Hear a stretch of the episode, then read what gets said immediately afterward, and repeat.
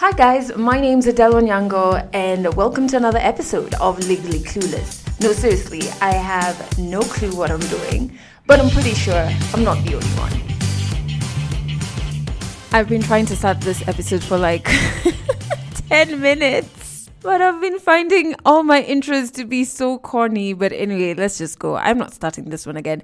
I really do hope that you've had a fantastic week. Mine has been so hectic emotionally because I had anxiety just lingering around me for like the first three days of this week. Thursday morning, I woke up and it was gone. I was just like, thank heavens it's gone because anybody who has anxiety, you know how, first, it's just exhausting because I had anxiety. I had to go for meetings.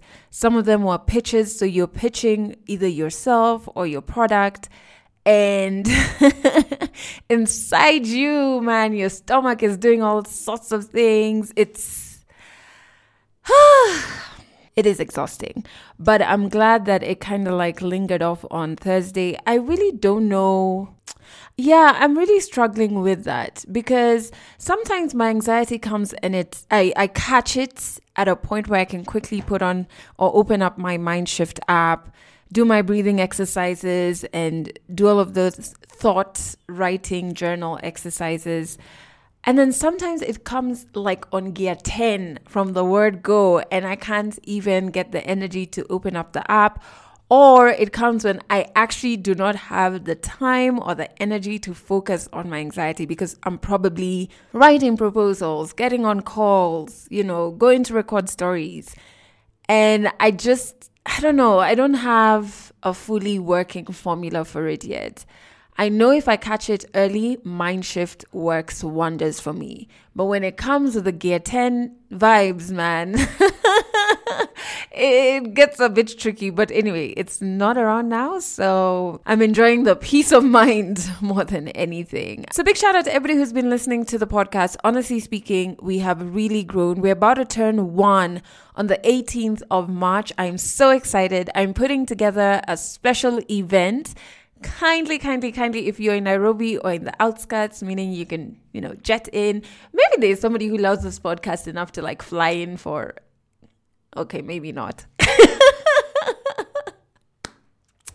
All I ask is that March 18th, 7 p.m., you keep your diary free. Like, write down right now, they have a date with me on the 18th of March at 7 p.m.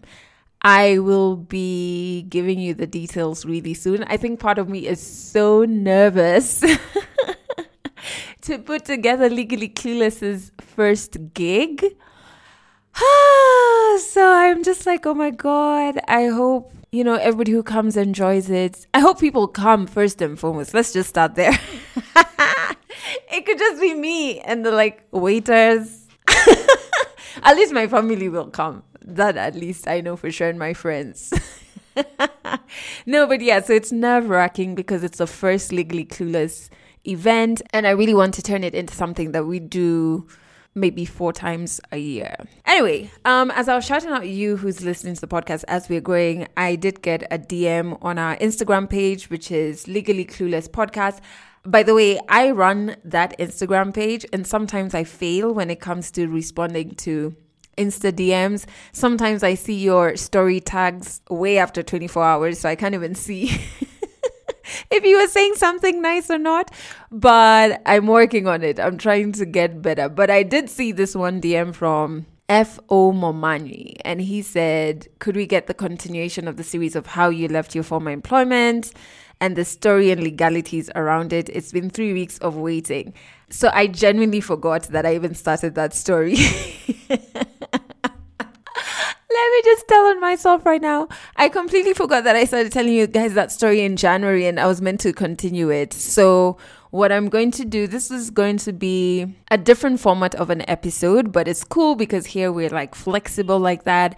I'm going to just take you through all of that very traumatic, chaotic time of my life. And I have a special guest who's on this week's episode who has been here before. I think she was on episode five, if I'm not wrong. And yeah, super glad to have her back speaking more about the stuff that we touched on in the last time she was on the podcast. Yeah, but before we get to her, let me start off and say for those of you who didn't know, I was on traditional radio in Kenya for 10 years. So I first started off at a radio station called 1FM. I was doing the drive show. Uh, my co host was a guy called Roy. Big shout out to him.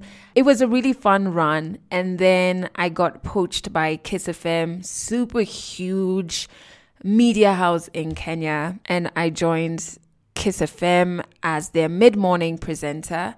And I think about three or three and a half or four years in, I then moved to the breakfast show. So we're going to start the story from there. So I think I'm going to put it all in this episode so I don't end up forgetting. And then in December, I'm like, hiya, did I finish that story from January?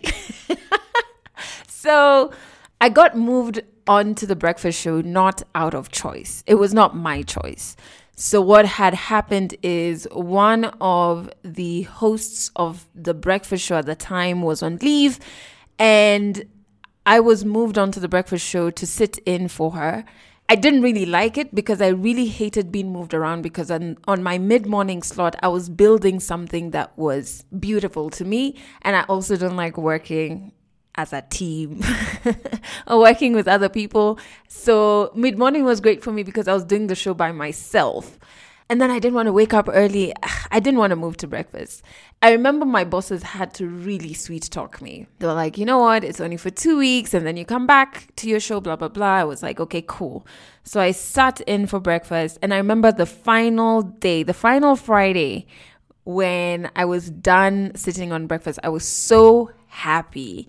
I was like on my Insta stories, everywhere just saying, yes, Monday, we're back to like starting the show at 10 a.m., blah, blah, blah, blah. But that Friday, we'd gotten an email from our CEO, and, you know, he was calling for a presenter meeting on Monday. That was a bit nerve wracking, but at the time, I thought, you know, the media scene was changing and still is changing. So I just thought it was to do with that and how can we really tap into the digital world, blah, blah, blah. I wasn't really. I think one thing that I learned to do, even from high school, I don't listen to the like the rumor mills and stuff like that, be it in high school or be it in like the workplace, because then you get stressed over things that you don't even know if they're true or not, right? So I was like, whatevs. He wants to meet us. We'll see on that. I think the meeting was set for Monday or Tuesday. I was like, we'll see when we meet what he has to say if it's firing us, then it's firing us. This is not our our business, so we can't. I mean, if the guy decides to fire us, it's set up. Go in for the meeting on Monday, and the meeting was scheduled during my shows, so I had to record bits of it. Go downstairs for the meeting. He was basically saying there's going to be major changes on on the stations, blah blah blah blah. You know those speeches. And then I went back to my show. I remember that time I even had a guest from Tanzania on my show. So I'm ducking in and out of the show. I bet this guy is wondering what the heck is going on. Does this chick not want me on the show? What is it? Anyway, so then after I'm done with the the interview, the head of radio at the time comes in and he's like, "Yo, the CEO is waiting to meet you." So until this point, I'd never had a one-on-one meeting with our CEO because I was not hired by him and there was never a need for me and him to interact. So now that I'm being called there, I'm just like, boss, I'm being fired. That is it. and I still remember to this date walking to his, his office and thinking that, you know, even if I'm being fired, it's not because I didn't give it my best, like I really worked hard, blah, blah, blah, you know, giving myself those speeches. And when I got in, he basically was like, you know, niceties, niceties. And he was like, so, you know, we're moving you to the breakfast show. My first question was, do I have a choice? He said no. So already from there, I'm just like, well, I guess, you know, is this conversation going then? And I remember asking, do your current breakfast presenters know? And, you know, I was told not to worry about that. So that's how I moved on to the breakfast show and I had to deal with a lot of blogs writing that, oh, I'd stolen the show from so and so. And I was just like, Aki, if you even knew quarter of how this story went down, but it's all right. I think it was either Monday or Tuesday when all of this happened. I can't really remember. But by Thursday, I was co hosting the breakfast show. So here I am doing this show. I've moved from doing a show by myself to now, you know, you're you're two hosts on the show. I've moved from being able to really control my content because with mid morning, nobody was like paying so much attention to me because it wasn't seen as a peak time show. And so my ethos of my radio show and even with this podcast was that I just want to make people feel good. I want people to take a break from what is stressing them out. I want them to enjoy good music and just positive vibes. I don't want to be complaining or anything. So I've moved from that to a show where we're talking about what's trending, we're talking about politics, we're complaining about certain things that are going wrong in the community or in the country, and complaining, but we, we can't really impact change. So I'm like, okay, so we're complaining, but to what end, right? So I started getting very uncomfortable with the show. At the time, I didn't realize it was because myself as Adele, I was evolving past talking about what's trending, past complaining, past this 20 year old girl who had just gotten into radio and was so excited about it. I was in my late 20s now and I had evolved, I'd grown personally, right? So I didn't realize that that's probably where my discomfort was stemming from. Anyway, 2017 comes. First, I'm getting married this that year, but I had planned to hand in my resignation in 2017. I was like, I'm gonna get married and I'm gonna bounce. I'm gonna hand in my resignation, blah, blah, blah. But I thought about it hard, hard, hard. And I was like, okay, first and foremost, getting married is already like a huge change in your life. You're gonna have to leave with a man. cohabit with a man. So maybe, you know, you don't want to have two major life changes in one year. So we kind of relaxed on the whole resigning in 2017. And at this point, working on that breakfast show was breaking me but I don't think I'd realized how much it was breaking me. Maybe because I had like all of this excitement around the wedding and blah, blah, blah that I was focusing on. Anyway, 2017 ends. I'm very stressed. All my friends will tell you, even now, like I was constantly telling my, like everybody who's in like my inner circle, I was constantly complaining about my job. I was that friend who was complaining and doing nothing about their situation. And I'm so thankful to date that everyone around me allowed me to complain about the same thing for over a year. Like, I look back and I'm just like, you guys never got tired of me. Eh. So 2018, I try and understand where my fears are coming from. Like, why am I crying? I'm not feeling like myself. What am I so scared about when it comes to resigning? And obviously, one of the things was finances. And so I was like, okay, let's be rational about it. Let's hit, you know, set a savings goal that will make me feel comfortable with leaving my job and let's try and hit it this year. So 2018, I did a lot of commercial campaigns and stuff like that. Um, yeah, for the money. I was gonna say it in like deeper words, but I had hit my savings goals, right? But the, the, the fears were still there. I was having panic attacks. Like my, I remember once my husband and I were driving home and we stopped at a bakery. So he went in to get cake. I was okay. I was calm, nini. He goes in, he comes back to the car, and I'm in tears. So his first thought is like, did someone come to the car? Like, but the is okay. You're okay. What's happening?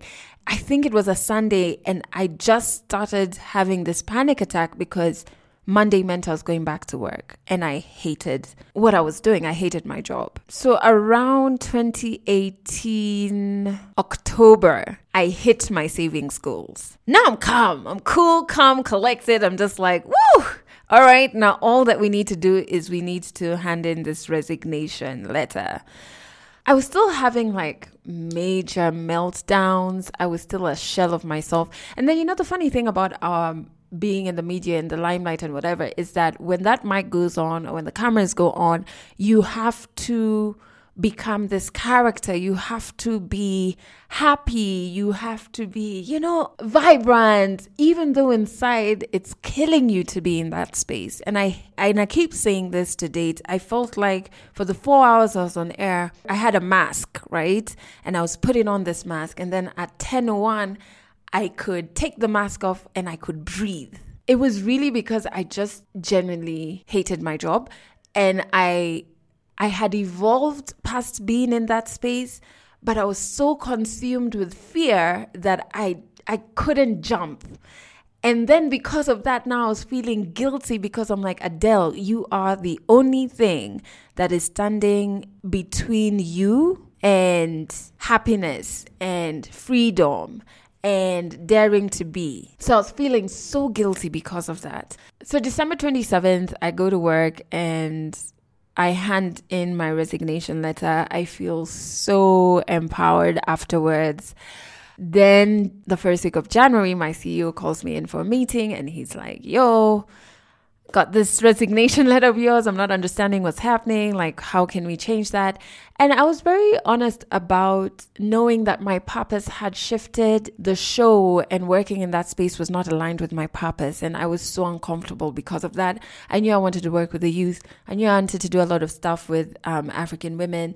I just wanted to dare to be i wanted to create more and i just felt stifled. Anyway and also I, I i, think the reason that i started those negotiations with my ceo at the time was because you're always told don't leave on a bad note nah nah nah you have to like don't burn bridges. So i was i knew i wanted to leave but i kind of entertained those conversations because i didn't want to burn bridges now, in a boardroom, bringing in parts of your personality is a strength, but you also have to be very aware of the business angle of things and what are your deal breakers and you have to understanding from a legal perspective so you don't find yourself signing on to things that you you didn't want.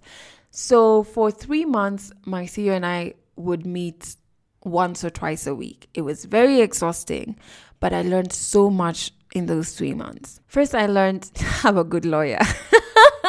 the second thing I learned is like you read your contracts. Most of us just turn to the clause that deals with how much are we going to be paid. We don't look at what the exit clause says. Is there a non compete, which basically means that when you leave this job, are you barred from working in that industry, in that country for a certain number of months? Some of them, by the way, some of those clauses bar you from working in that industry, not only in that country, but in that region. So it could be like Eastern Africa and stuff like that. You need to also look at that because that means for what? Three months? Where you're going to be making money when you leave that job, right? Especially now with the digital world, some contracts will buy you from doing any revenue generating campaigns on your social media because they could be perceived to be direct competition for your employer. I really learned that yes, it's important to have a lawyer, but it's also important to walk into those rooms with the audacity to ask for what you truly believe will make you comfortable enough to work well. So, some of the things that I was asking for were like a producer in terms of content, in terms of technical, because if we were going to do any visuals for the show, there were three or four people I was I was looking for. My thing was that if we're trying to create a powerful show that can compete globally, not just locally, but globally, then we need the right brains around it. And so what I put in my contract that saved me was that to be able to do my job, I require these people. And without those people, I can terminate the contract and not serve notice. I finished serving my notice on the 27th of March. And so between that date and the 1st of April, I was actually unemployed. So I was not on air. And I think it fell on like uh, a Wednesday day. And so Thursday, Friday, I was not on air. Everybody thought it was, oh, because she's sick or whatever. But fam, I was not an employee for, the for those days. On Wednesday, had given me a contract. Actually, during the three months, I received one contract that did not have the clauses that I had asked for. And so on International Women's Day, March 8th, 2019, I'll never forget, I handed my CEO back the first draft of this new contract we were renegotiating because it didn't reflect what I had asked for. That was really hard for me because he had like upped my salary and you know, you see those zeros and you're like, ooh, this could go a long way, right? But I had to stand by what I was asking for, which were things that would ensure not only that I, I, I create a really good show, but that I would be comfortable enough to do my job without breaking because at that time my job was breaking me. Yeah, so I that I, I give that contract back on March 8th. So on March 27th, my final day, they give me another contract.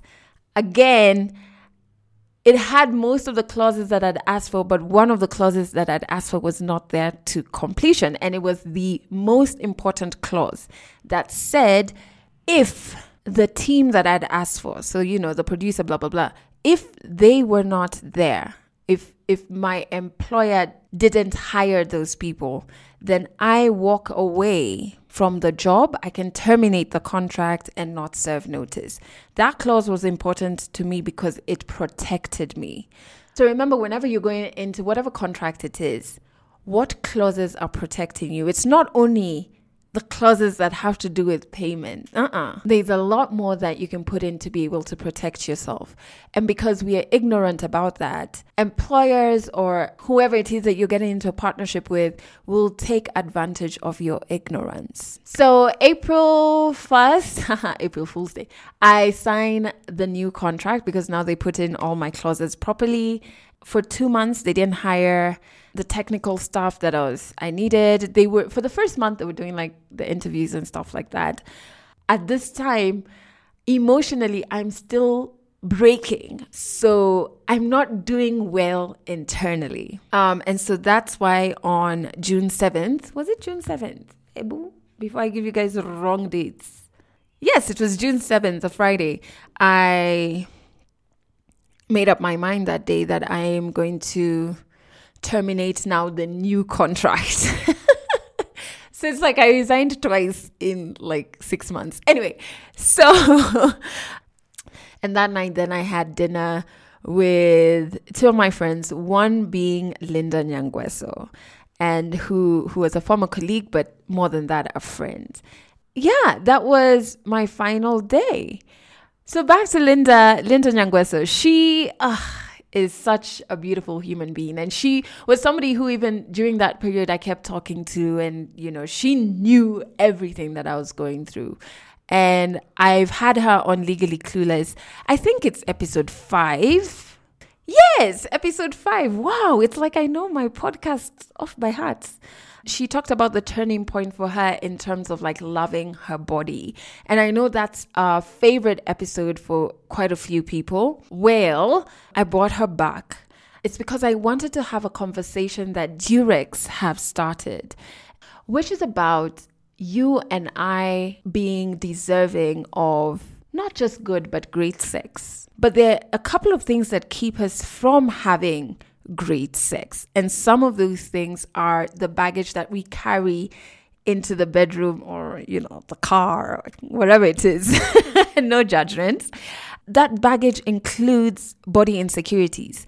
Because of the insecurities we have of our bodies, we think that we're inadequate in terms of how we look, and we're so conscious about what we perceive to be flaws in our bodies that it stops us from having great intimate relationships. So, what Durex is saying is that we need to own our situation. In fact, that's the hashtag if you want to explore the conversation that's happening online further. It's owning who we are what we look like, refusing to beat ourselves down because we don't fit into what society has defined as beautiful or sexy or physically deserving of having sex with. You know what I mean? So, what I decided is to bring back Linda because I think she scratched the surface of this conversation a bit in episode five. So, I thought, okay, let me bring her back and we can have this conversation on owning our situation together, but in a fun way. So I filled up my home studio stroke office with balloons. Black and orange balloons. You can see the visuals if you go to Legally Clueless podcast on Instagram. I put questions to do with our body insecurities and how that affects our sex life in the orange balloons. What you're about to hear is Linda and I sitting down, busting balloons, and answering questions on our insecurities and how we have decided to own our situation. Okay, so there's a question in every orange balloon, and so you need to burst it. Ah! that was a lot. Oh wow, we survived. I think like we've completely scared my neighbors. Only how many more to go?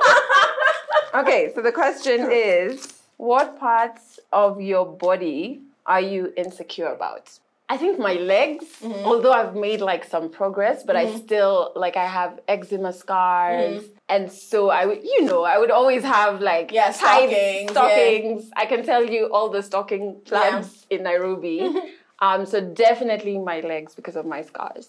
Uh, for me, first I'll start with like so there was one time I watched this episode of Oprah and my mom was watching it and I was a kid mm-hmm. and they were talking about boobs right and how like you know your boob is good when you can put a pencil under it and it rolls and so like I tried it the pencil just it was a wallet like anybody else got more things like so in my head I was just like oh my god that's yeah. what the right boob is supposed to look like so like when it came to like nakedness in front of other people because you don't see you know you don't see boobs yeah but you know what's the right boob is supposed to be. But wait, explain this pencil thing. The so pencil it test. means like you like, have a pencil, you put it under your boob, like with no bra on. Yeah. And if it rolls, your boob is like perky.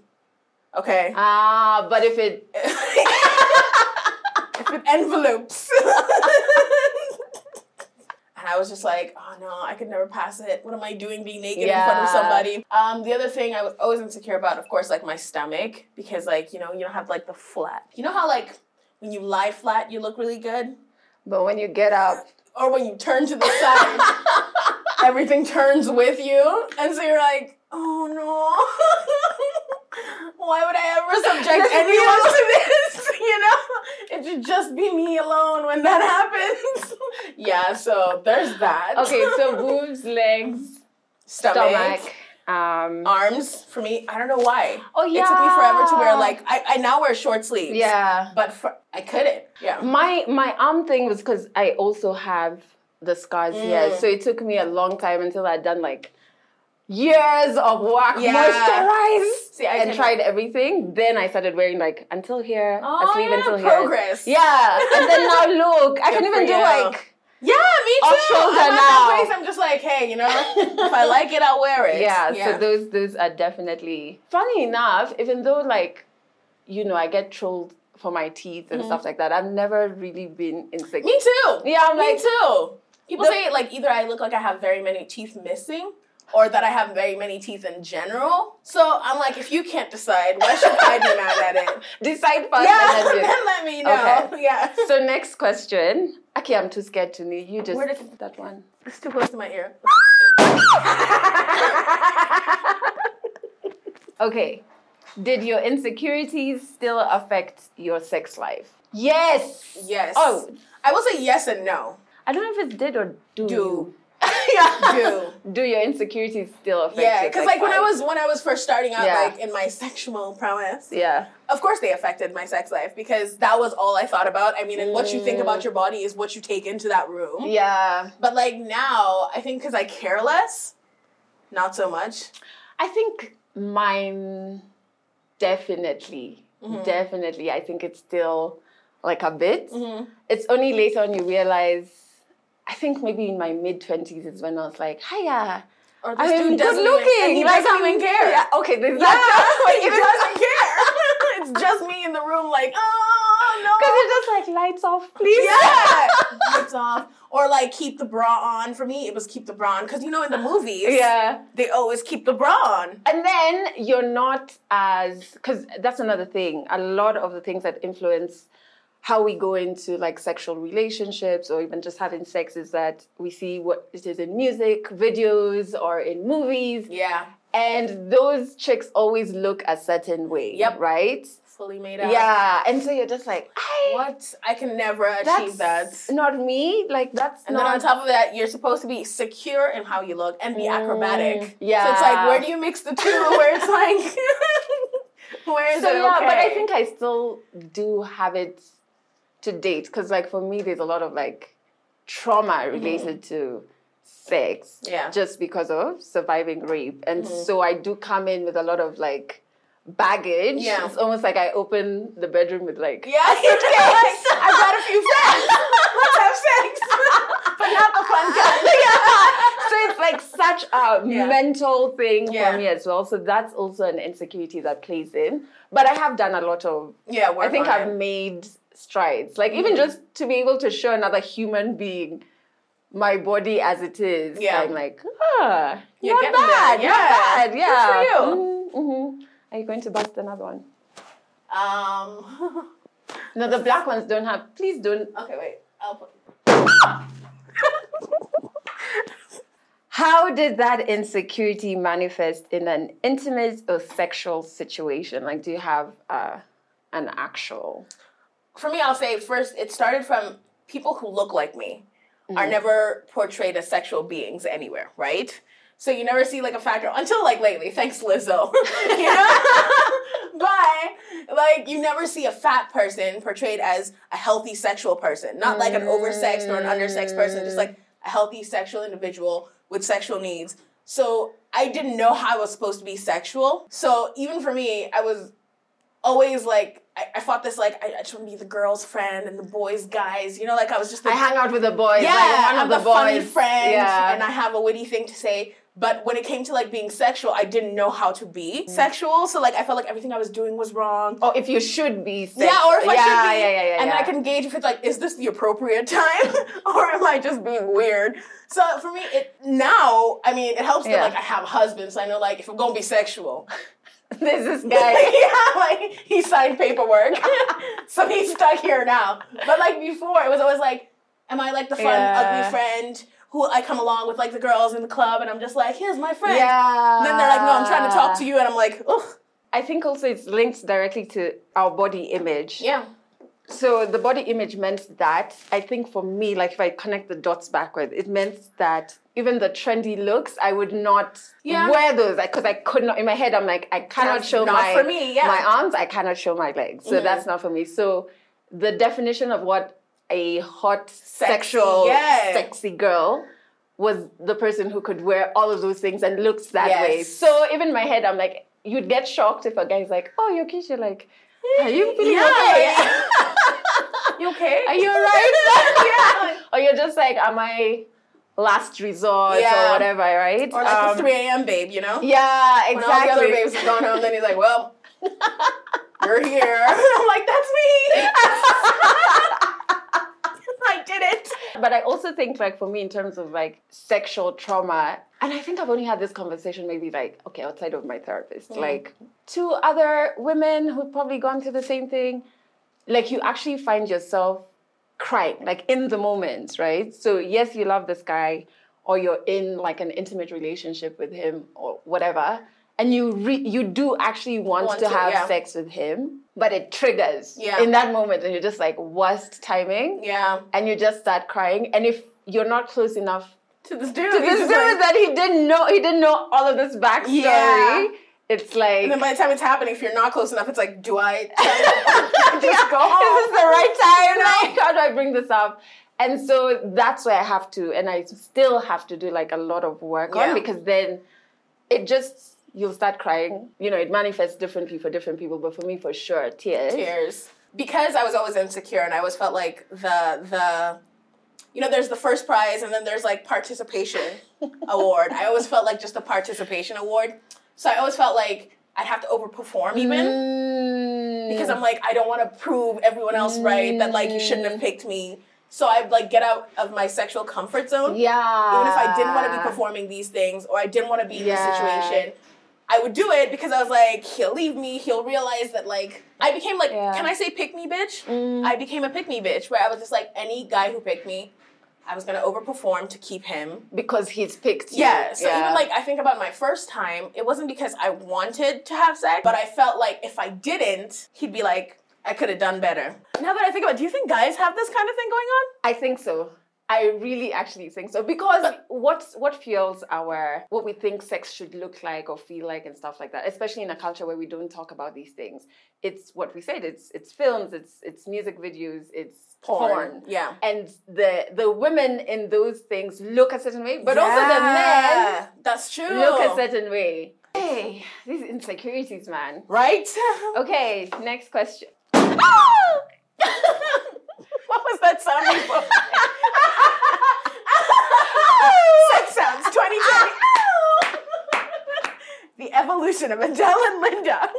All right, here you go. How do you intentionally own your situation? Yes. So, like, how do you, even with your insecurities or the image you have about your body and stuff, how do you own that so that you can have um, a good sexual experience and you can feel good about yourself? Yeah. So, are there things that you intentionally do? Uh, for sure. First of all, you have to remind yourself that you're not the only one feeling crap about yourself. Ah, yeah, that's true. That also really helps because a lot of the times you think the world revolves around you, Yeah. and when I'm feeling sad, you know, Yeah. everyone knows it. The truth is, everybody's insecure for something, okay? Mm-hmm. And something that you think is your strongest, you know, like thing to somebody else, that's the one thing they're Yeah, insecure about. so yeah, you gotta understand that we're all dealing with shit. yeah. So I've also learned that fake it till you make it when it comes to confidence. You meet somebody who tells you how they're gonna be the next big thing, and you're just like, in what though? You know? and they because they they manifested it and they said it to themselves consciously, they became It it, comes right? to be, uh, So I've learned that even with confidence, I have to tell myself this. And then also, I think for me, it changed a little when I had my daughter. And even for me, a lot of my insecurities came from how my mom talked about her body in front of me. You know, my Mm. mom was always a, on a diet, taking me on a diet with her. So I started okay. getting on diets when I was maybe 10, you know, like that's not healthy. Yeah. But I'd see my mom like, oh God, not again, not this. And so I had to start telling myself that like the more I say it out loud and I think it when I'm in front of her, that's what she's gonna think of her body. So you have to say the positive thing. Right. Even, if when I don't believe it. don't, Even yeah, when I don't yeah, yeah, believe it, I'm just like, I'm so yeah, pretty today, you know, like I'm passing. Yeah. But you see, like I have to. So even like small things, like as much as I like when she sees me with makeup, she's enjoying me doing my makeup. Mm. Some days I'll go out without makeup. Show her that like It's not a thing. it's not a Yeah. thing that like is my mask every day. Yeah. And also get lingerie for yourself. Yeah, because Yeah. it makes you feel, makes you feel a sexy. certain way. And for the And longest the way time, you walk around in it, yeah. you know? For the longest time, I didn't, even before even lingerie, like, you know, these bodysuits that Mm-hmm. Yeah. like a sheer and whatever. Yeah. I used to like them on other people. I'm like, that's for those Right. guys, And then right? you, try- you start with like the baby doll. yeah, And you're like, and then you're just and you have this extra bounce in your Right? step. You're like, wow, Right? wow. so for me, I buy lingerie for myself now. Yeah. Like, first of all, I think my husband would care less. He's like, Actually, you know, it's true because I wanted to ask my husband, Yeah. like, what are your thoughts around lingerie and stuff? He's like, it's just like it's a lot of that point. Then he's like, you know, my husband told me it's like when you get a gift that has so much wrapping, you don't know how to unwrap it quickly to see it. Mm-hmm. So for him, he doesn't care. so it should be for because you know how it makes you feel. Exactly. But I think also for me, it's to understand that it's not consistent. So on the days that I don't feel good about myself, Yes. Just write it it, out. like yeah. just it's not now. It's undone all the work that you've put into Because it's not a hundred. intentionally It's be not okay. a hundred percent. Like one day you get confident and it mm. remains cons- mm. constant. I don't even think there's anything like 100% perfect, which when it goes back to like our conditioning of how sex looks like or Mm-hmm. how mm. attractive women or men look like, mm-hmm. those are all staged sets. Yeah. You know what I mean? And it's not real life. It's not because not attraction real in itself is relative. Yeah. What you find attractive, I'm just like, well, Okay, last one. The last one. My wig. do you want to try this one? Uh-uh. Uh-uh. I can't. I will scream. Where did it go? Okay, so the question is, where did those insecurities, so the insecurities we have about our body and stuff like that, stem from? I'm trying to think of the earliest memory, but I'll start with like what I re- so obviously in terms of like sexual trauma and like surviving rape, that's like a major insecurity. So Yeah. you kind of like well, not an insecurity, it's like a major thing. Yeah. it's trauma, and so you're trying to Like to you can pinpoint it to a day. yeah. Like, yeah. So you're trying to pin, like, to rebuild what as first rebuild yourself, Mm-hmm. right, to where you were Before. before the trauma. So they call it like reintegration, like in your healing. So now, how do we bring you back to Whoa, before the that's trauma? intense. That's intense. And then now, in a sexual context, you're trying to redefine what a normal. Because also sex is a part of life, and then you have to now make yes, it less and then traumatic. my first sexual encounter was rape. yeah So it's like, okay, how do I re normalize sex when the only normal sex thing was traumatic. Yeah. Yeah. So that's even t- until today, I'm still trying to Mm. like piece it together and like not be scared, not be afraid to do the hard work.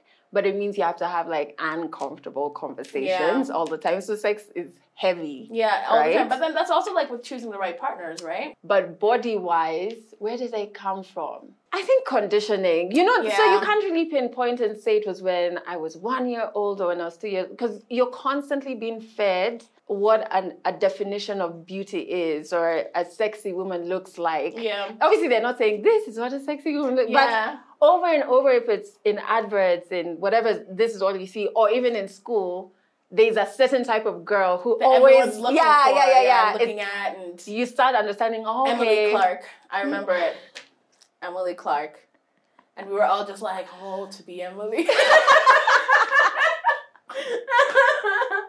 I think that's like when I was going through puberty. I think for me it started before puberty because I was always the chunky girl, right? Mm. And then there was that part where you're like, you're the cute little fat girl. Then you're like, now you're like the fat teenager, and guys don't know what to do with you Yeah. anymore. And then because they know this one idea of sexy Emily Mm. Clark, the rest of us are just like nobody even knows your name. They just know you're not, Not Emily Emily Clark.